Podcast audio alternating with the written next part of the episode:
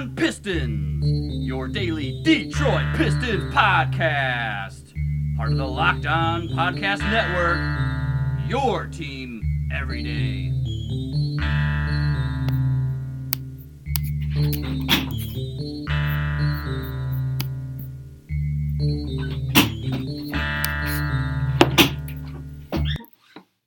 Hello and welcome to the Locked On Pistons podcast. This is your host, Matt Schoch, and this is the episode for Friday, January 26th, with some huge stars coming to Detroit this weekend. You can follow me on Twitter at Matt underscore Schoch, S C H O C H, another underscore after that.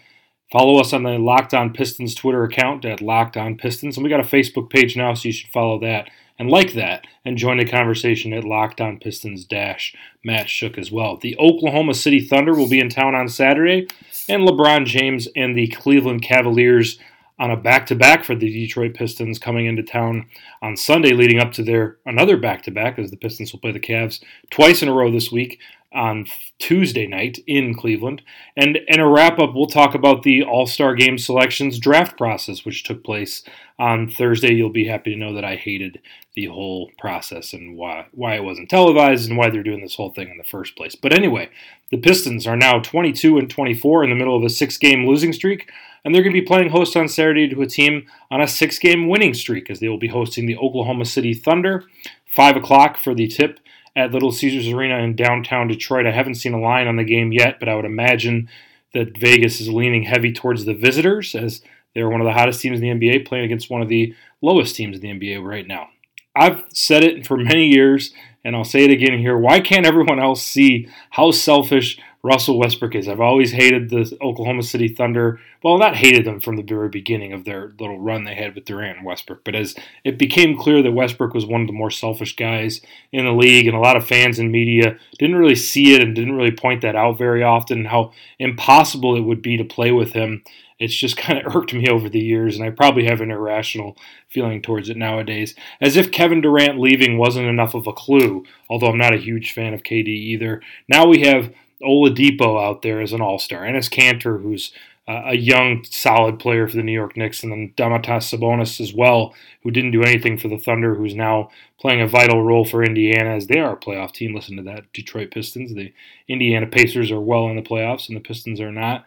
And all those guys are shining on their new teams without Westbrook. I was listening recently to a Bill Simmons podcast on the Ringer Network, and he had on Pastor Carl, who you're probably not familiar with, but he's this guy who apparently advises Durant, and Kevin Durant goes to get spiritual help from him, and he was rumored to be maybe an even major part about the decision for him for to leave Oklahoma City and go into um, play for the Golden State Warriors instead. But anyway, Pastor Carl was on with Bill Simmons, and he he said he's a pretty interesting guy in that interview, by the way. But when the conversation got to Westbrook, it was like the two guys were chatting, and they're like, "quote I don't, I don't think Russ has any friends and stuff like that." And and I said quote before that. There, there wasn't a quote. It was just kind of recapping a conversation I'd heard a couple months ago. But the, and how it, like they were celebrating the fact that he didn't have like hangers on and stuff like that, but also mentioning that he just kind of hangs out with his dad and doesn't let anyone in. And I'm sitting there listening, like, what in the world? What kind of world would it be helpful? To be unliked, especially in a team sport. And I think that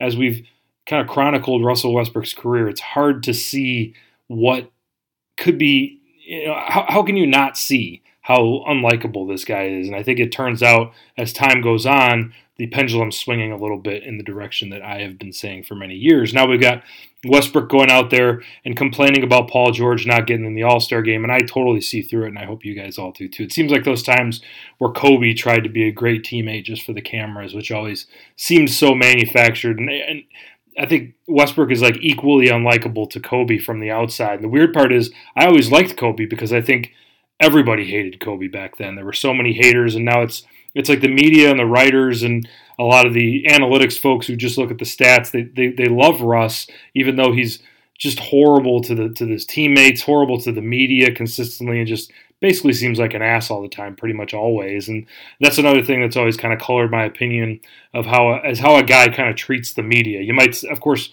it's easy to say I'm biased. I've spent a lot of times interviewing pro athletes and all kind of athletes in locker rooms after games and everything, but I've thought I thought of that as something that's a simple manifestation of what kind of person you are. I mean, you answer the question of these people who are doing their jobs and let's all kind of move on with our days. Now, obviously, there's exceptions to that. If media is doing something or deserves some sort of slight or trying to rile up something, but for the most part, I mean, we're all just out there kind of doing our jobs, and most of us aren't given a lot of huge hot takes that are going to be, um, you know, things that you need to be upset about or something like that. Now, obviously, I, I, realize the irony in me saying these things about Russell Westbrook as I'm saying that most of us aren't, most of us aren't saying those kind of things. But I feel like after the MVP season last year, like I said, the pendulum has kind of swung back in terms of the perception, and now the popular opinion is maybe back a little bit more on the side of Russell Westbrook maybe not the face of the franchise of a future NBA champion, and I, just don't think that will ever be the case for him throughout his career. But anyway, the Thunder coming into town hot, six game winning streak since the first meeting where the Pistons got the win in the Heartland. These teams have, um, let's just say, gone in different directions, and Russ has kind of taken over the scoring while early on in the season, him and Paul George and Carmelo Anthony were trying to figure out the offense. Russ has kind of taken over a little bit more, and Paul George has become maybe a little bit more of the defensive stopper, while Melo just kind of hangs out and has some big games, but has a lot more of these games where he's scoring less and less as the season goes on. He had a single digit point total recently in a win against Charlotte, had 13 on Thursday and 10 against Brooklyn. And again, all three of those games that I just mentioned were all part of this six game winning streak. So they're winning, even though Melo, who's uh, one of the best, you know, sharpshooters in NBA history and s- uh, pure scorers in NBA history, he's not really getting that done night in and night out. He still can, he still can get up to close to 30 points and, and get hot from the outside and knock down some shots, but you know, not the not the New York or Denver Carmelo that we're used to. But it looks like the Thunder have definitely figured it out. We got to give credit to them for that. And all signs are definitely pointing to Oklahoma City rolling over the Pistons on Saturday. So, of course, given that this is, these are the Pistons, and this is uh, an NBA season that's been a little bit strange, especially if you're a Detroit fan, maybe the Pistons find it in themselves to turn the tables a little bit on Saturday. We're going to talk a little bit about Sunday's opponent, the struggling Cleveland Cavaliers, in a little bit. But if your company is interested in men between the ages of 18 and 44, then your company should be sponsoring this podcast. Locked on Pistons is listened to by 98% men and 80% between the ages of 18 to 44. So if you want men 18 to 44, this is your spot. Plus, our rates are reasonable. Email me at matt underscore schoch, S C H O C H, at yahoo.com to find out more. A little bit later on in the show, I'm going to give my thoughts on the All Star Game drafts between Stephen Curry and LeBron James and how awesome that idea is. But the Cavs are coming to town on Sunday, 6 o'clock in downtown Detroit for a little matinee action there. The teams will meet again in Cleveland on Tuesday. If there's a way for the Pistons to get a split from these games, that would be great. And there is reason to be optimistic if you're a Piston fan about that, and maybe even possibly getting a sweep if you've got the rose colored glasses on. I'm here to tell you that that won't happen. But after the Christmas Day loss to the Golden State Warriors at the start of this stretch, the Cavs have lost 10 of 13, which is completely unheard of for a team that's expected to go back to the NBA Finals this year, but the defense has been big problems. The Sharks are circling around Ty Lue. Everyone believes the Cavs are going to try to make a move before the February 8th trade deadline. George Hill of the Sacramento Kings was the big name that was linked to them this week. I still think Avery Bradley would look good in the champagne colored Cavs uniform with Detroit getting some kind of asset by dumping him off, whether that be from the Cavaliers or a third or fourth team involved in a bigger deal. Point guard Isaiah Thomas, who was acquired in the Kyrie Irving trade with Boston in the offseason, is playing now for Cleveland, not really playing that well, but he is playing about 30 minutes a game. What the hell? Tyronn Lue, I mean, he's not known for his effective long term minutes management, as evidenced by LeBron James leading the NBA in minutes last year and being up near the top this year as well. But Isaiah is scoring a lot lately, but five foot whatever he is, it's a defensive liability out there. Something that if the Pistons didn't have Ish Smith as their number one point guard option right now, could take advantage of, but that's probably not an option either for the Pistons. The Cavs play tonight on Friday night against the Indiana Pacers, so it might be worth keeping an eye on that one. Maybe Isaiah Thomas or someone else will be given a rest day in one of the games against Detroit, whether that be on Sunday or Tuesday. I'm still in on the Cavs, by the way. I know that uh, maybe an unpopular opinion these days, but I think some way, somehow, I still think they get to the NBA Finals, and they'll probably get destroyed again, just like last year. I know some of you would probably take that bet right now and go with Boston in the field, but I'm still on Team LeBron. I've learned my lesson over the years to never bet against him within reason, of course. I mean, the Golden State Warriors will definitely be favored to beat them once again in the finals, and I would certainly agree with that assessment too.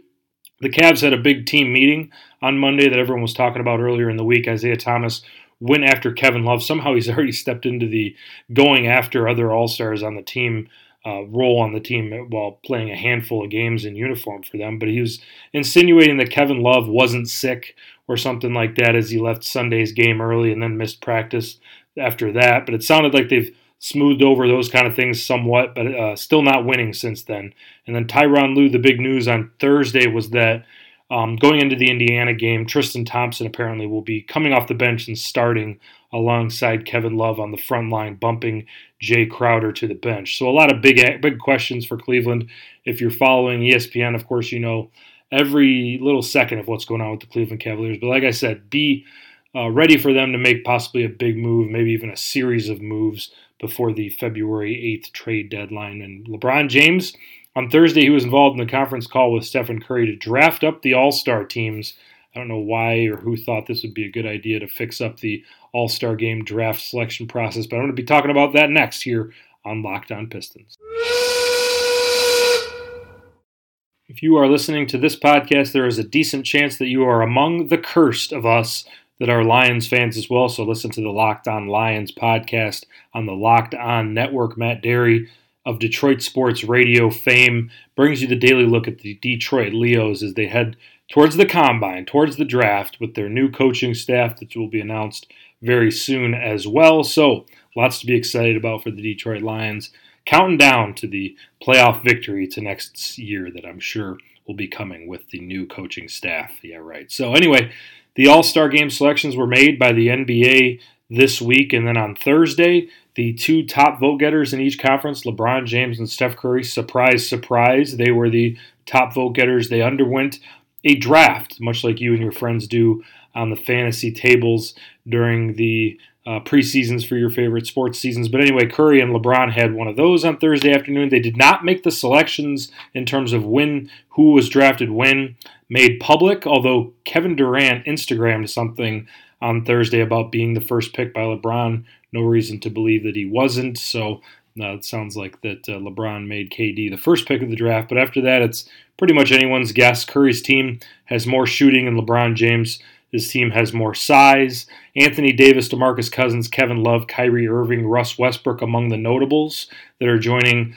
LeBron and KD on that team. I don't know what they're going to be called. LeBron, Team LeBron, or if there's going to be some sort of tribute to the past, or I, I, it's probably out there, and there probably is some sort of name for these teams. But anyway, I don't know them off the top of my head. But anyway, Steph Curry will have Giannis on his team, also his Warriors teammates Klay Thompson and Draymond Green, Joel Embiid, who gets headlines wherever he goes these days, and James Harden are and the probably the favorite for the MVP award right now, alongside LeBron James. Uh, James Harden is so he'll be suiting up with Team Curry or whatever they're going to be called. The idea is to spice up the All Star game and then not televising that draft, which is pretty much the only interesting thing about this whole new wrinkle. It's not like the players on Team LeBron are going to be wanting to defend LeBron's honor or something like that, or vice versa for Steph Curry. I just don't the, the the draft would be the only reason that you would make this kind of change to add something spicy to the the league. And I know that everyone's kind of saying that. The idea that I have an opinion that they should have televised the draft is not like a, a new or unique opinion, but I'll take that even a step further and say the fact that they didn't televise it makes it not at all worth making the initial st- switch in the first place. I can't imagine that anyone is any more excited about this All Star game than before, when at least you had the East versus West as something that could possibly give players something to play for. Now, it hasn't really materialized in these last few years, but my guess is you won't see any real difference between this All Star game and the recent ones in the past. They're going to run up and throw a bunch of alley oops for three and a half quarters, and if it happens to be close at the end, then you'll see a pretty entertaining finish, probably, hopefully. So, um, I did find a few people online and on Twitter who are actually excited about the All Star game for some reason, and one of them is an old friend of this podcast. I found an article on ESPN.com where a few of the writers were kind of getting into like uh, you know one of those things where you throw a couple prompts out there and it's a chat basically between the writers. And one of the writers was Amin Elhassan, who actually I guess is not really a writer but a personality on ESPN.com he of the attacking Detroit on Twitter fame as some sort of joke that you know I didn't get at the time, and um, probably played along into what he whatever he was doing in terms of his performance art of making fun of the city of Detroit in a prior episode, a past episode, sorry, of uh, Pistons, and he was saying uh, under the prompt of the first question that was asked of the writers in this thing, they asked who won the draft, and Amin Hassan says we, the audience, did. There's a great deal more intrigue and interest in this game as a result of this new format. And we're all anxious to see if Team Curry's shooting can overcome Team LeBron's size advantage. This is fun! Exclamation point. All Star Sunday has its mojo back. So I think this guy is basically kind of a troll. I, I can't, I can't, I can't wrap my arm, my head around someone actually having this opinion that there's some sort of groundswell about this being really cool, and I'm excited to see who these guys are. Maybe I'm not noticing a sarcasm font or something, or maybe he's just going full troll and taking the the opposite opinion of what most people would think or should think. I don't know. I mean, maybe I'm wrong. Does anyone care? Am I am I wrong about this? I think this is a crazy opinion, and I couldn't care less about the All Star game now. At least, at least as a Eastern Conference fan of the Pistons in the past, and the, the East has been you know worse than the West for many years now, almost two decades probably. In any real kind of argument, at least the as an Eastern Conference fan, it was like, well, maybe we can win the All Star game, and that might show uh, that we're not as bad as the Western Conference, or maybe that will give us some kind of legitimacy. And as we have these discussions with other NBA fans across the country, or on Twitter, or online, or anything like that. I mean, it's not a real thing. It's not that big of a deal at all. But at least it was something to kind of hang your hat on. And of course, if you're a Pistons fan or a Tigers fan with the American League All Stars or something like that, you always rooted for your team. You always wanted the Eastern Conference team to win because your team was in the Eastern Conference. But I mean, with this whole thing, I just don't see any reason to root for either of those teams. I mean, I'm not anti LeBron or anti Steph Curry. I like both those guys and whatever, but I'm not like a fan of them so much that I believe that their team needs to win over the other team or something like that. I just can't really wrap my mind around why anyone would possibly care about this any more than the East versus West. And uh, like I said, my opinion is, if anything, the East versus West at least had that East versus West thing. So, Locked On Pistons fans, let me know if you care. Tell me I'm wrong. I don't think I am, but let me know on social media if you think I'm wrong about that. But coming up on Monday, enjoy the weekend, everyone, by the way. And we're going to look back on that weekend on Monday's episode of Locked On Pistons. Big games against Oklahoma City and Cleveland. The Pistons are fading away in this season right now. Need to do something to turn around. I have a feeling we'll have some things to talk about, whether it be maybe me just going nuts and losing it on Monday's podcast about where the season is headed down the toilet, or maybe we'll have at least one win to talk about for the Detroit Pistons at home at Little Caesars Arena against these high profile teams with some high profile players on it. So you got no excuse for the crowd to not be very good this weekend, unless, of course, you want to talk about the Pistons being on a six game losing streak and not generating a lot of interest among the Detroit area right now. But anyway, follow the Locked On NBA Network Twitter feed at Locked On NBA Net and also go on Facebook and follow us at Locked On Pistons dash dot sorry dash Matt Schoch. Almost got through that whole thing without screwing it up. But anyway, have a great weekend, everyone. Thanks for listening. Enjoy the Pistons games this weekend, and we'll talk to you all again soon.